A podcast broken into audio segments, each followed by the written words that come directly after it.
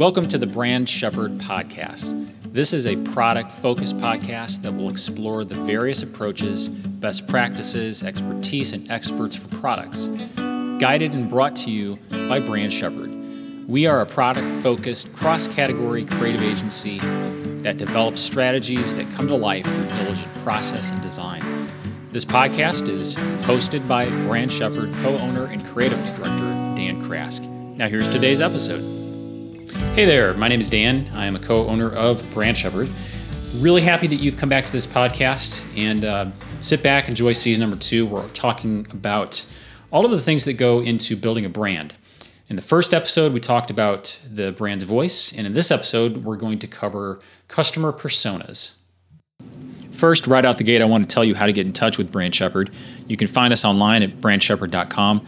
That's B R A N D S H E P H-E-R-D.com. You can find us on Instagram and LinkedIn, a little bit of Twitter, a little bit of Facebook, but mostly Instagram and LinkedIn are where we're hanging out these days.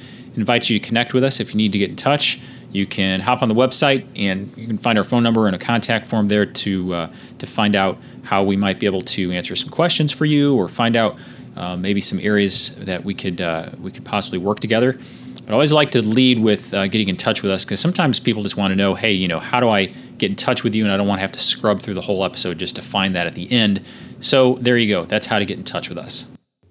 So if you've gone through the first episode, you have heard how to create uh, and the importance of the brand's voice, how it speaks, how it talks, and how that relates to just being the foundation ingredient to building a really good product brand.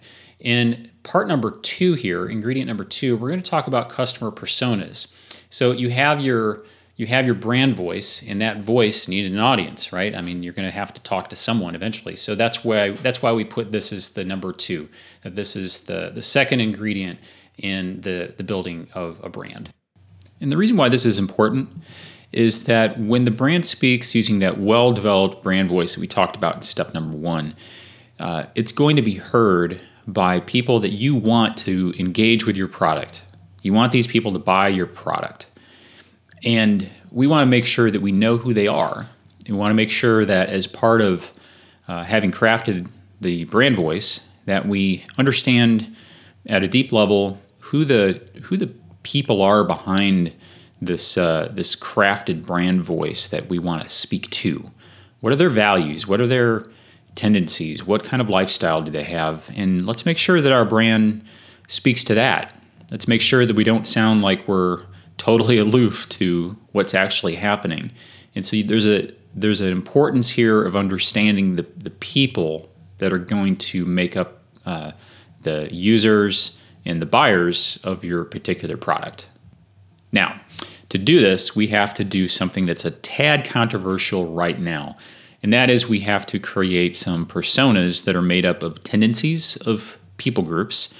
And in other language, like in media language, for, for instance, this is referred to as profiling, where we're taking tendencies, habits, known data, and we're, we're saying, okay, here's a here's a persona, here's a people group that we know because of data, because of uh, just observation, uh, who tends to buy our products, things like that. Like, this is the type of person that tends to make up our product. I just want to make sure that you, the product owner, tries to avoid this third rail of uh, positioning what we're about to do, in that you don't want to refer to it as profiling, because that would offend people and, and it would get in the way of the work that's actually useful to the brand. Yet, that is what we're doing. We're creating a profile of people and uh, people groups, and that is essentially what creating customer personas is.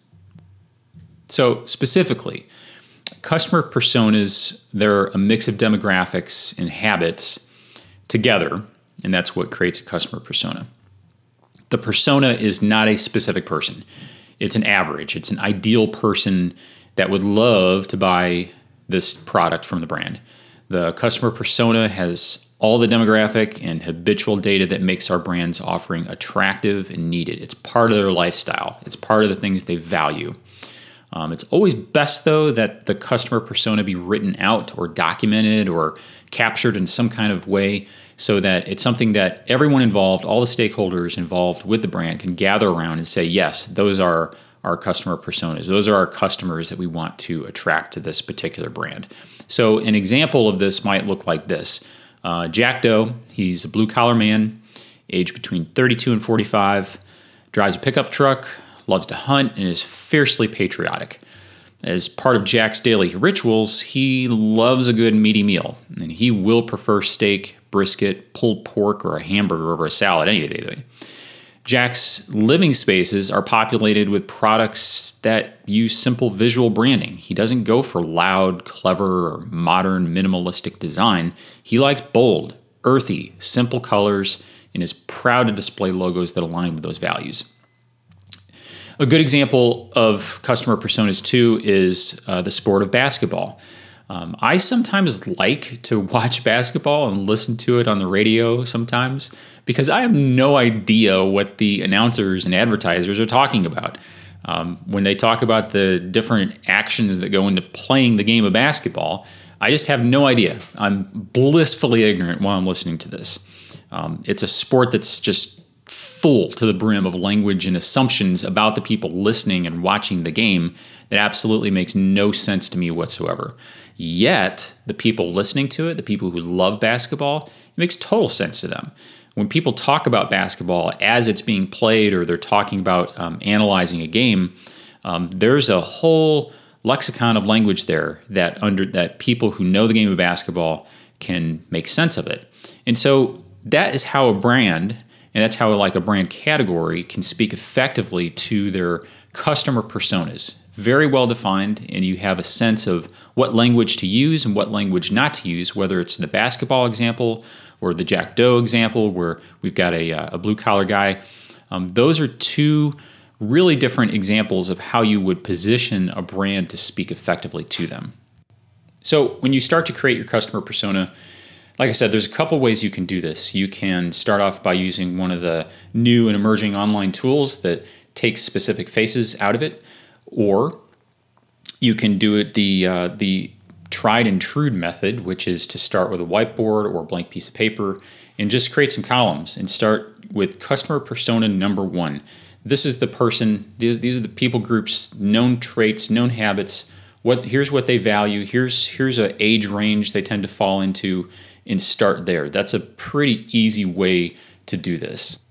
Specifically, if you sell online, this is just wonderful information. You can go into your customer database and you can start just pulling data out and uh, putting into groups the different uh, people buying your product and understanding like what is it that they buy, how are they um, how are they doing it, when what time of day, uh, what age groups, is it more women than men?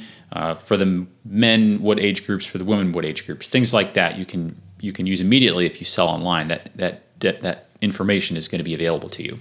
However, let's say that you're an existing brand and you're trying to expand your portfolio of products and you're to you're going to launch a new product that hasn't necessarily been tried before. It still belongs with your brand, but it just hasn't been tried before. And what's going to happen is you're going to do a lot of guessing. You're going to have a targeted demographic, a targeted customer persona that you want to go to market with. And maybe there's several. There could be, you know, two, three, four customer personas and varying tiers of importance.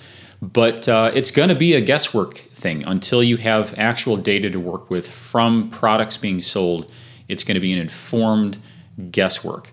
And that can get really interesting because over the years, as, uh, as Brand Shepherd has worked with a number of brands and, and startup brands that have launched new products, we always start off with these ideal customer personas, and more often than not, it ends up being very different than what we thought it would be. Occasionally we get it right. Occasionally it's it's like, oh, you know, well, this really resonates. But more often than not, um, the age is a little bit older a little bit younger, or we skew more towards women or more towards men. It's it's those data, data variables that that uh, that skew one way or the other that ends up being different, and that's totally fine, uh, unless you have the budgets of a Johnson and Johnson or a Procter and Gamble or uh, you know budgets like that uh, to fund really in-depth pre-launch uh, trials you're just not going to know. And that this is the way of the market. This is why products fail and succeed is because we have to go with our best guesses